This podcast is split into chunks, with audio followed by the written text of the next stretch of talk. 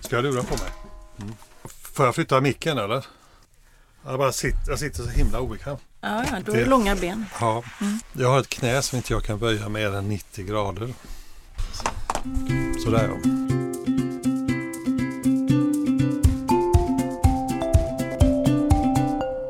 Det här är familjen och firman. Idag ska jag prata med Joakim Berner.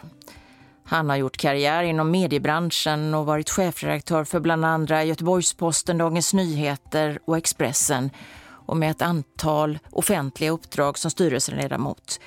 Men det är om familjeföretaget vi ska prata idag och det som skaver i relationen till pappan, till systrarna och kanske till sig själv.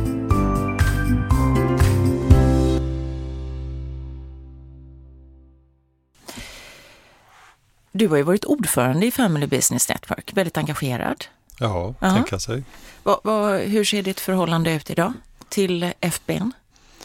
Nej, men jag är, är sån här, ehm, jag är ju fortfarande medlem, eh, inte jätte, jätte engagerad. Jag tror så här att man, som jag ser det, så har EFBN väldigt viktigt i när man är ett generationsskifte. Det är väl ofta då man blir mer engagerad och kommer nära. Och det var ju så jag en gång kom i kontakt med FBN när jag hade ett generationsskifte.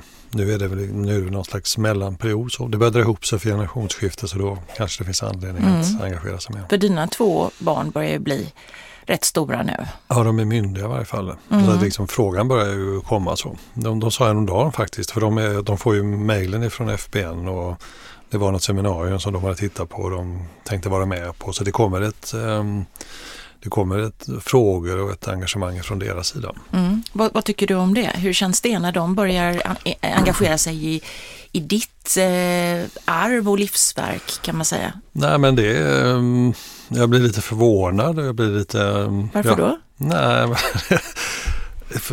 Så som jag var uppväxt så var det tvärtom att det här var någonting som var ett krav mest. Och då blir jag förvånad av deras eh, intresse och deras engagemang och så. Du har ju ett väldigt kluvet förhållande till det här med familjeföretagande egentligen. Du kom ut med en bok häromåret, Den förlorade sonen. Och det är du som är den förlorade sonen. Varför är du det? Nej, men jag, eh, som sagt, jag upplevde ju detta som ett, ett, eh, ett familjeföretag som är väldigt stort krav och en begränsning och en, en restriktion hur jag skulle leva mitt liv. Och, eh, och jag, hade också, jag är uppväxt med ett familjeföretag och jag såg väldigt mycket nackdelar av det i och med att jag är ju tredje generationen och även det andra generationsskiftet var väldigt komplicerat och var väldigt mycket bråk och mycket konflikter. Så att det, det var ingen, eh, det här med familjeföretag och det här bolaget, det var inte någon eh, var ingen skön känsla för mig det faktiskt, vad jag ska säga så. Det var inte heller så att det var eh, det var så märkvärdigt eller att det gav så mycket resurser eller det, det fanns inte så mycket positivt med det. Och då valde jag ju att jag ville ju därifrån till varje pris som helst vilket gjorde att jag försökte skapa en legitimitet att, att ta mig därifrån genom att göra en annan karriär och utanför detta till, till, eh, till en stor sorg, en förtvivlan från min far då. Ta oss med dit eh, till uppväxten och familjeföretaget och, och hur det var. Eh, min farfar som startade det här företaget var ju en framgångsrik entreprenör och hans eh, gärning var att han såg Norden som en marknad så vi har etablerade hela Norden väldigt tidigt. Och sen fick han sex barn och fyra söner och alla de här sönerna skulle jobba i företaget. Så eh, lite, en, lite förenklat så en fick vara i Norge, en fick vara i Finland, en fick vara i, i Sverige. Ungefär så. Och eh, min far han, han eh, som var yngst, han valde att, eh, så som jag också gjorde, han, han stack, han åkte till USA, han tog Gripsholmsbåten till USA och, och försökte etablera ett annat liv där. Och var i USA ganska länge, i tio år och gick på Cornell och liksom försökte skapa sitt liv där men det här gummibandet sög honom tillbaka av olika skäl så att han kom också in i firman och eh, hade vi tankar hur man skulle modernisera det. Han har varit i Amerika och, så där, och då blev det väldigt mycket konflikter mellan honom och hans syskon. Och det här färgade min uppväxt väldigt mycket, de här konflikterna. Och det, det, det var väldigt smärtsamt för jag hade ju en eh, positiv bild av många av mina farbröder och fastrar. Men det var den här konflikten blev hårdare och hårdare. Och till sist så köpte min far ut sina fem syskon då. Och det var ju ett, ett stort risktagande för honom och han lyckades tajma det här med, med eh, 70-talets eh, energikriser och ganska hårda konjunktur, svåra konjunktursituation. Och, så han hade ju väldigt, väldigt kämpigt med det och behöll liksom precis näsan över vattenytan. Men det, var, det fanns ingen glädje i det som jag såg för hans del utan det var att han skulle fullfölja detta. Och det, ju, det har ju präglat min uppväxt. Så att, Ja visst, det var ett familjeföretag och det, det fanns väl på ett sätt tillgångar då i det här bolaget men det var ju, inga, det var ju liksom ingen Uh, inget man kan köpa kläder för? Inget som man kan köpa kläder för, precis. Och det var, var ju ingen lyx eller liksom ingenting sånt. Men det, det fanns liksom några fina fastigheter och sådana här saker men det var ju inget överdåd på något sätt. Så det här blev, en, en, blev lite schizofrent också. Och det är klart att han kämpade på med någonting och sen, som han då skulle lämna över och sen var jag inte intresserad eller hans Ja, jag var inte intresserad i alla fall och det här blev, blev då det smärtsamt för honom mm. såklart. Hur, hur pratade ni om det? Ja, vi träffades eh, med en, en, en envishet, med en viss regelbundenhet och pratade om, liksom, om arvet och den här frågan låg hela tiden i luften. Och det här pågick, den här diskussionen med mig. Jag har fyra systrar också hur det här skulle gå till och väldigt mycket olika avtal och testamenten. Vi är på och ältade detta i många, många, många år. Och då låg det hela tiden en min far visste, han, han ställde aldrig frågan för han ville inte ha svaret. Ungefär så. så att, men det låg hela tiden en förväntansbild på det här sättet. Och jag, på dig just? Ja, på mig just. Och eh, jag satt i styrelsen, eller var suppleant från jag var i 20-årsåldern. Så att det var jag fostra. Så jag spelade, spelade med i det spelet också. Jag, jag sa aldrig nej över min döda kropp. Det sa jag aldrig. Eh, för jag kände också att han, det skulle på något sätt knäcka honom om jag skulle stänga den dörren totalt faktiskt. Och du, du läste ju ekonomi? Ja, ja jag, jag har ju skojat om det där att jag har liksom tillfredsställt båda mina föräldrar. Min mamma är journalist och min far är direktör och jag liksom har varit, först var jag ekonomijournalist och sen var jag jag var både chefredaktör och vd och sådär. Liksom, så jag har haft de här två, jag har haft den här dubbelheten i mig. Mm. Är ni lika, du och din pappa?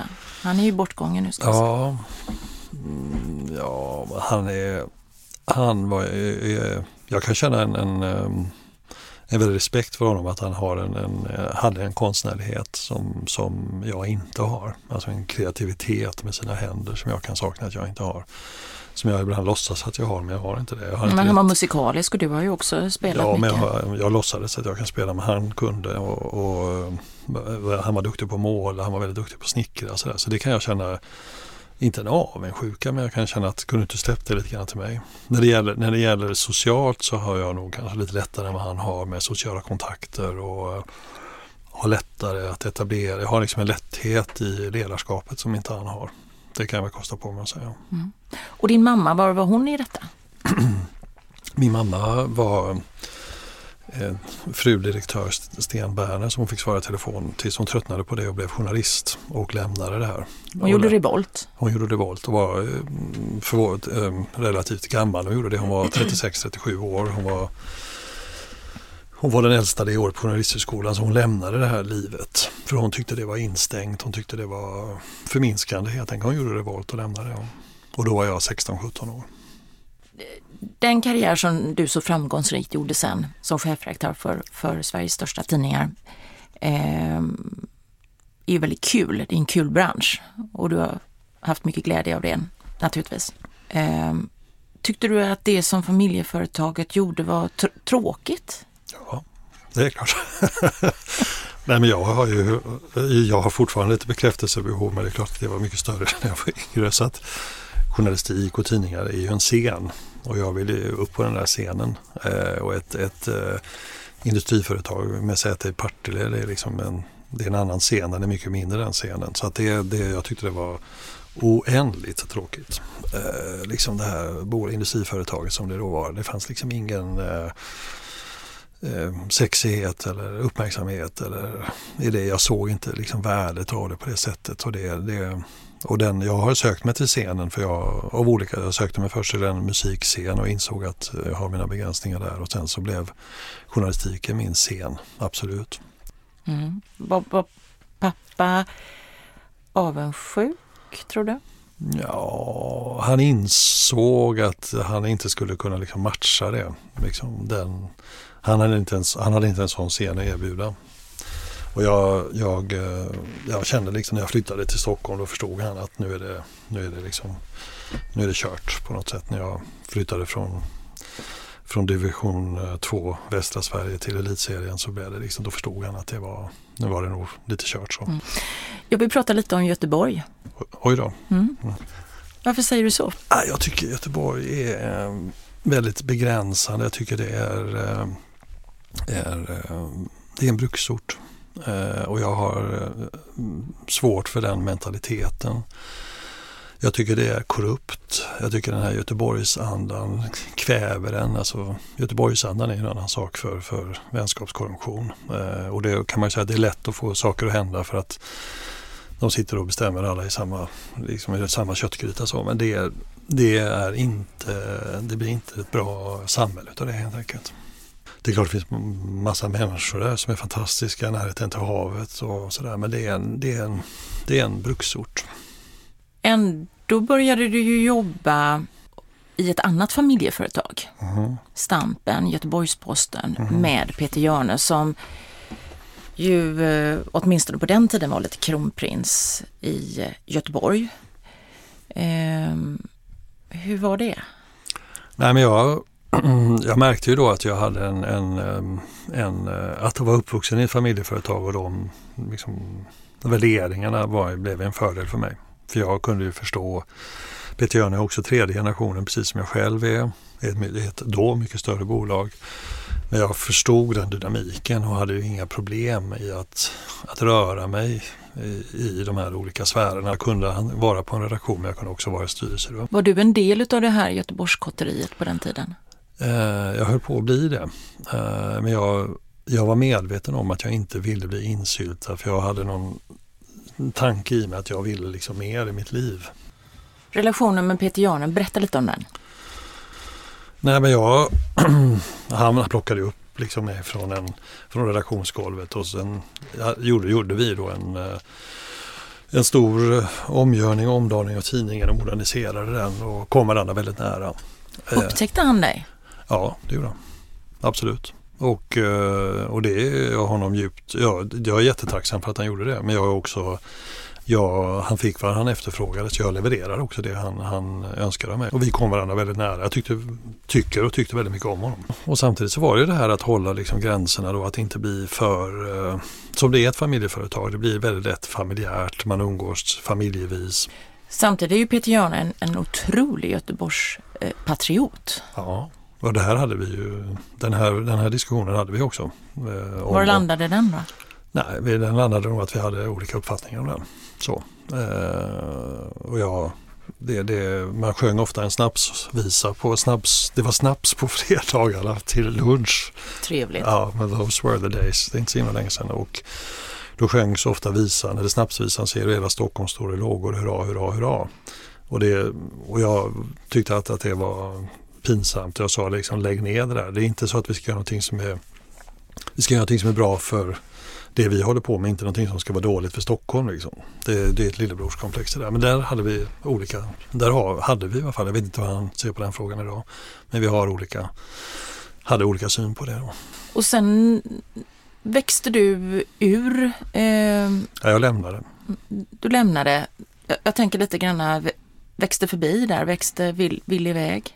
Nej, men, men eh, det, han ägde tidningen, han hade gett mig chansen och jag ville liksom inte utmana honom med det. Om det nu var det jag skulle göra. Vad hade han för planer för dig då? Nej, jag tyckte nog att det var bra att ha mig. Han hade väl den planen han hade. Jag hade ju, var ju liksom nummer två i systemet där. Jag och skulle ju, så förbli?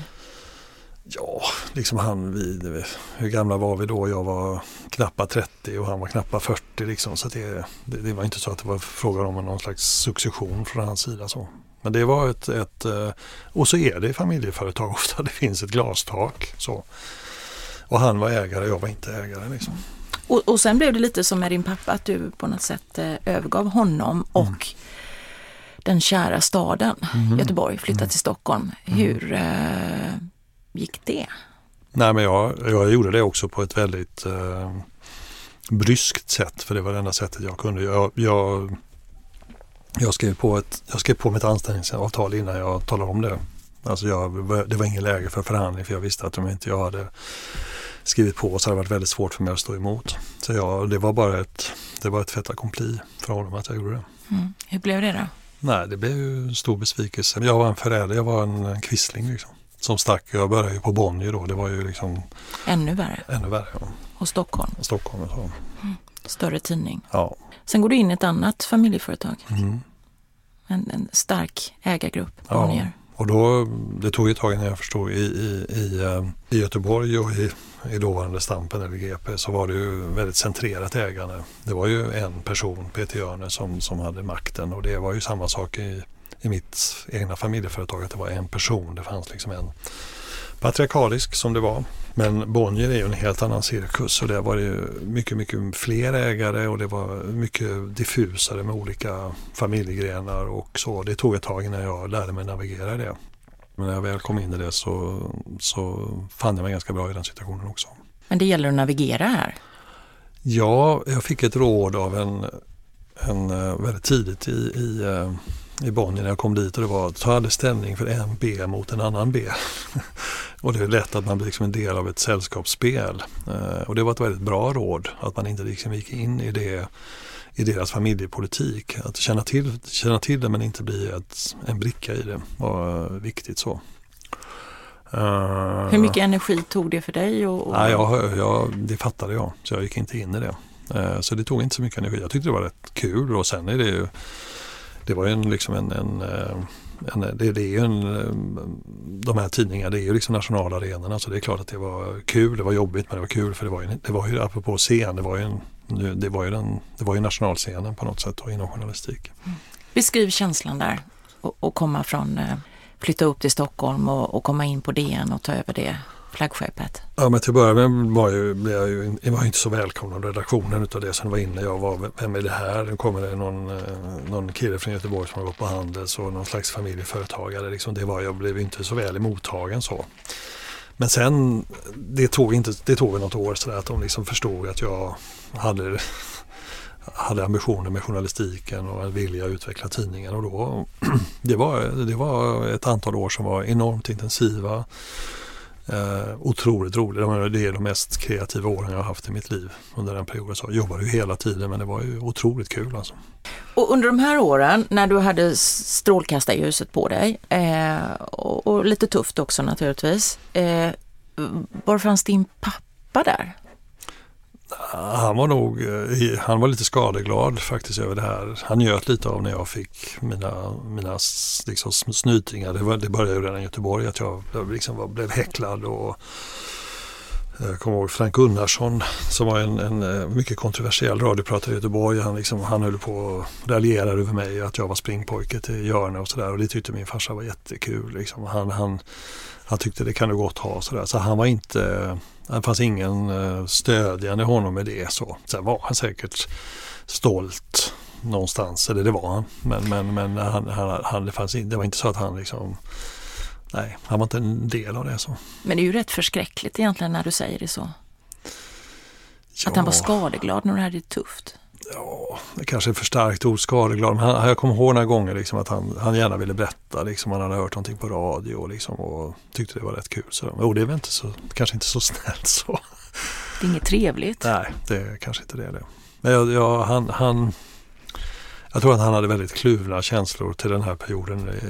Perioden för han, han såg väl att jag var glad och det, han gladde säkert någonstans åt det också. Men då var det viktigaste, det är det här med familj, liksom att familjeföretag går nästan överlevnad. Familjeföretag går, går, eh, är viktigare än allting annat. Och då såg han att skulle det gå till helsike för mig i, i min mediekarriär så kanske det skulle finnas möjlighet att jag kom till företaget. Det blir väldigt, det låter ju fruktansvärt när man säger det, på det men det är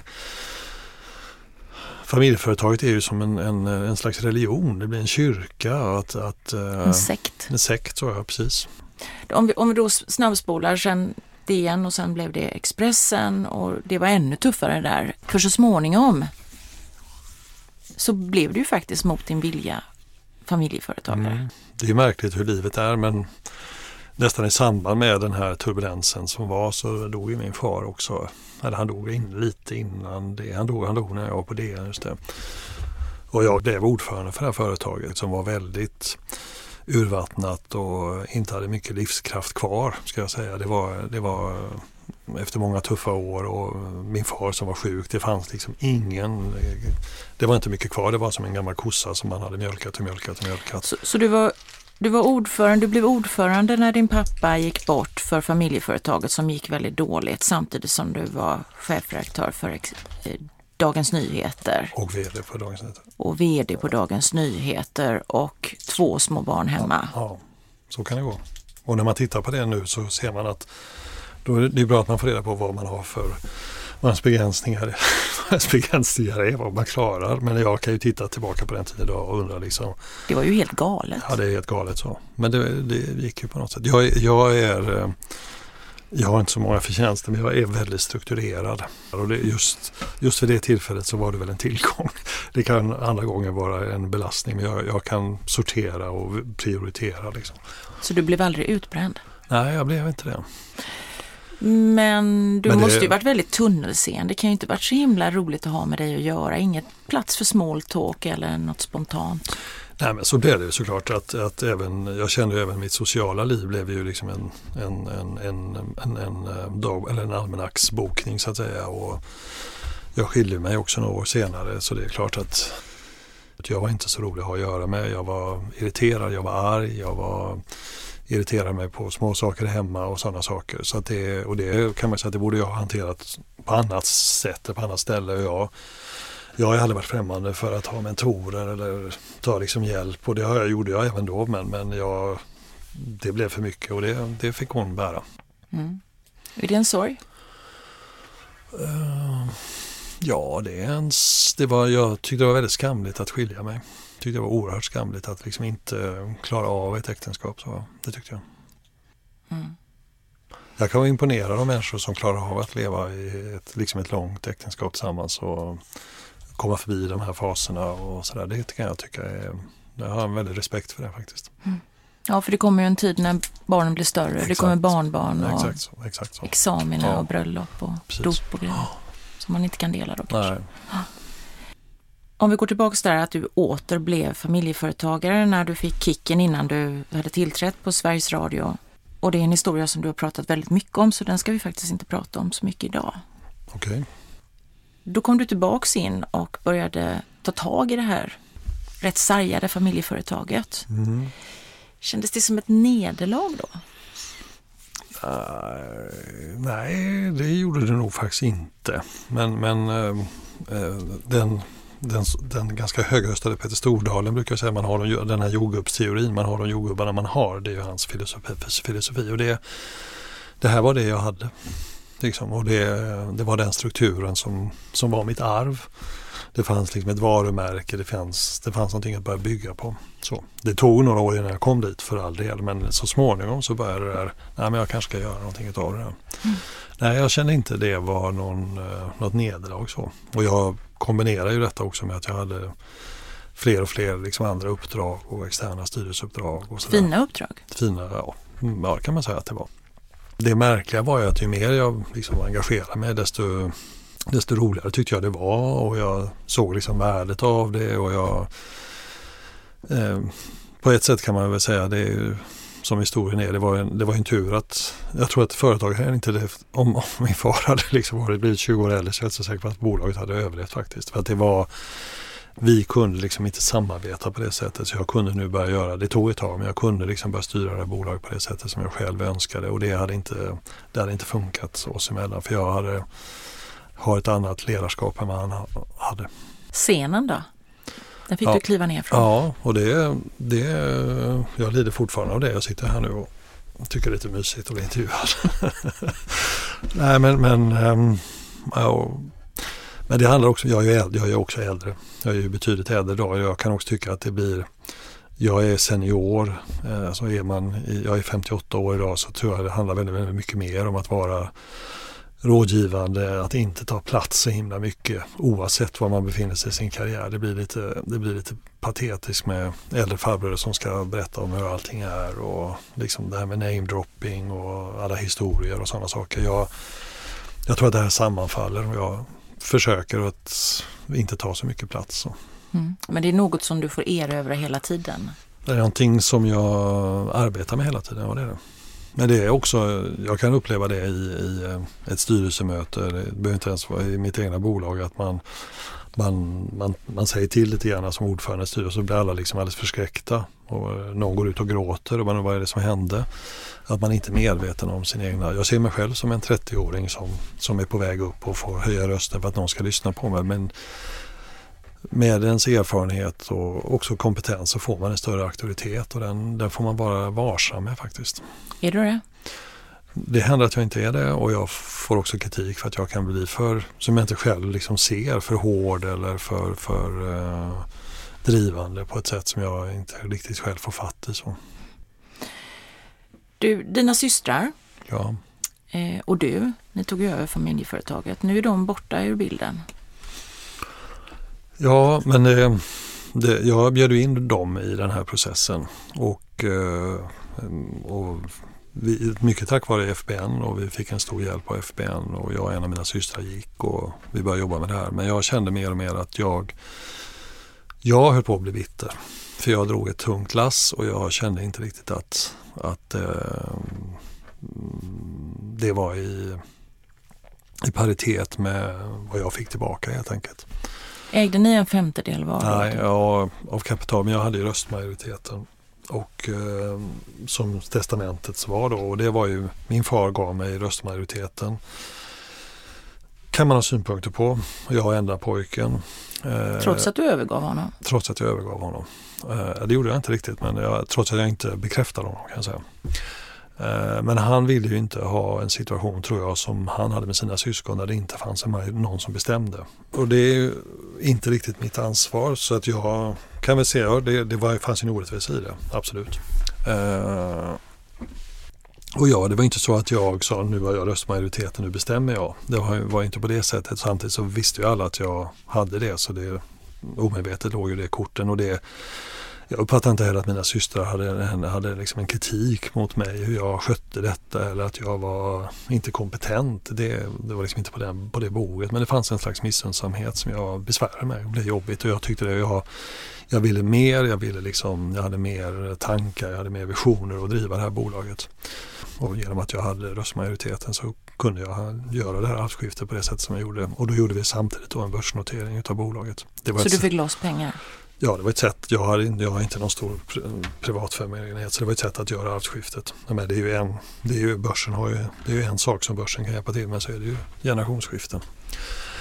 Och det kan jag säga att det för bolaget är nog det, det, är det bästa jag har gjort för det bolaget att göra den här noteringen. För bolaget kom liksom ur det här familjeangelägenheten. Det blev ett professionellt bolag. Eh, det, det lossnade på något sätt när vi gjorde det. Och jag tyckte också att det blev väldigt mycket kul, roligare. Och sen har du det med det finns ju något, ett, ett, ett, noterat bolag är ju oftast lite mer offentligt än vad ett onoterat bolag är. Så det finns ju en, en scen i det också som jag gillar ju det. Jag gillar ju den offentligheten. Liksom. Mm. Det här bolaget då, om man tittar på när, där, där du började, att det fanns inte så mycket glamour. Det var en tråkig bransch, det var en tung bransch, gubbig bransch. Eh, och inte heller så mycket ekonomisk eh, utväxling på det men, men, men idag har det ju ramlat ner pengar över dig. Eh, ja, det har ramlat ner pengar över mig i det måttet att jag har en stor ägarandel ett, ett noterat bolag som, som har ett visst värde. Ja, men mina, mina pengar till största delen är ju bundna i, ett, i aktier. Och jag ser ju det som ett slags samhällskontrakt att, att mina pengar är i arbete. Eh, mm. Och där kommer man ju också in på den här frågan med, med där vi började lite grann med ett, liksom ett arvsskifte. Så att, eh, om jag skulle sälja och mina barn skulle få eh, väldigt, väldigt mycket liksom, kontanter så eh, vet jag inte om det gör unga människor så himla lyckliga. Vi har båda sett eh, barn som har alldeles för mycket pengar för tidigt. Det blir liksom inget bra i det. Och det, det känner jag också från mina barn att det finns liksom en tröghet i att aktier är ett familjeföretag, vilket det på ett sätt fortfarande är. Eh, och jag pratade med min dotter och det, hon säger också det, det är klart att jag, ska jag sälja dem aktier, ska jag gå och sälja dem aktier, det, det, är inte så lätt. Och det här bolaget är nu snart 125 år, ska hon vara den som, eller de, det, det finns en tröghet i det. Så det är någonting som jag funderar över när det gäller just ett arvsskifte. Eh, så ska jag sälja och ge dem pengar eller ska jag ge dem aktier? Det är liksom så min fråga förmodligen kommer att se ut. Eh, och där är det ju det som då talar för ett familjeföretag att fortsätta vara ett familjeföretag det är just den trögheten faktiskt. Att det är, jag tror inte man mår bra för mycket pengar när man är, ju yngre man är ju mer pengar, ju yngre, ju yngre man är ju mer pengar man har desto värre är det skulle jag. Mm. Så där har du nu börjat se lite styrkan i familjeföretagandet? Ja, absolut. absolut. Eh, jag kan ju, om, jag, om jag idag skulle säga så här, är, har det varit en tillgång eller har det varit en belastning för mitt liv att jag har haft den situationen som jag haft? Och jag måste ju erkänna att det har varit en tillgång. Det är ju det. Eh, inte så mycket i liksom ekonomiska termer utan jag har haft en tillgång att jag har haft någonting att förvalta och utveckla. Så att jag, det har varit en tillgång för mig. Vad ger det med självkänslan att man har det här arvet att förvalta? Ja, det kan nog kväva och det kan också utveckla och man måste liksom ta kommandot, man måste ta kommandot över sitt arv och göra det till sitt. Alltså att bara förvalta någonting och liksom bara putsa på det där kyrksevlet och blir det till sist har du putsat det så det går hål i det. Du måste liksom utveckla, du måste, du måste erövra det på något sätt. Då. Och det, det måste nog varje generation göra i ett familjeföretag. De måste liksom göra det till sist. Och, och det, det har jag gjort. Och det, så att det, det var jätte, jättesvårt. Eh, och det tog väldigt, väldigt lång tid. Och jag, jag, kan också se att jag trodde länge, inte minst när jag skrev den här boken, att liksom jag höll på att frigöra, frigöra mig från min far. Men om jag ska vara ärlig så har jag gjort det. Jag gjorde det för länge sedan och jag vet att jag liksom klarar mig utan honom på något sätt. Däremot så kanske jag var tvungen att göra upp med min farfar som då har gett namn åt bolaget. Det är liksom det komplexet, den här grandiosa grosshandlaren i Göteborg som bodde i det stora huset i Örgryte och det där. Det kanske är den, det komplexet som jag eh, har brottats med och fortfarande delvis brottas med. Det är det komplexet jag har. Det är inte min far utan det är kanske min farfar. Mm. Så. Kan du inte känna nu att det kan vara också en eh, glädje att göra den här resan tillsammans med dina barn? Jo, så smått. Vi har ju, liksom, vi har ju en... Låter det ändå som ni har påbörjat någonting? Ja. Ja, och jag låter dem eh, liksom hålla i taktpinnen där faktiskt. Än så länge. Kan man säga att den familjekonflikten som fanns i din pappas familj med alla de här syskonen som präglade så mycket din uppväxt. Kan man säga att du ärvde den på något sätt med, med dina systrar sen? Ja, jag, jag, jag tror det, det, det, det, är faktiskt så att man kan ärva konflikter. Eh, därför är det viktigt att inte fortsätta att berätta historier om konflikter tror jag. Men liksom att man, man hanterar, liksom, det är en slags arvsynd i det. Jag tycker det är bättre att liksom gå vidare och acceptera att man har då konflikter, man har olika syn för att inte bli bitter. För bitter är ju det, löser man inte upp de här konflikterna då tror jag man blir bitter faktiskt. Och hur gör du nu för att detta inte ska rulla vidare till eh, dina barn? Ja, det, jag får, det har jag väl att fundera på. Liksom att försöka mm, inte att den här konflikten ärvs till mina barn. Det, jag, jag vet faktiskt inte det. Men det är för, någonting som man som du får jobba med? Absolut, det är det. Joakim Berner, tack för pratstunden. Tack själv. Tack.